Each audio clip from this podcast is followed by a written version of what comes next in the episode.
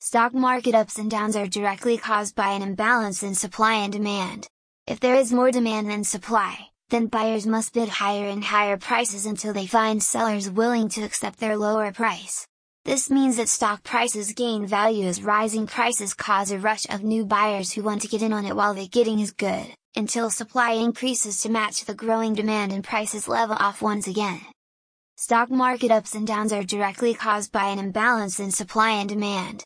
There is much more available data on buyers than sellers, one of the most basic yet powerful forces that affects the price of stocks is the imbalance between supply and demand. When demand is greater than supply, buyers wage a bidding war for whatever stock is currently in play, driving up prices and creating an inflated market.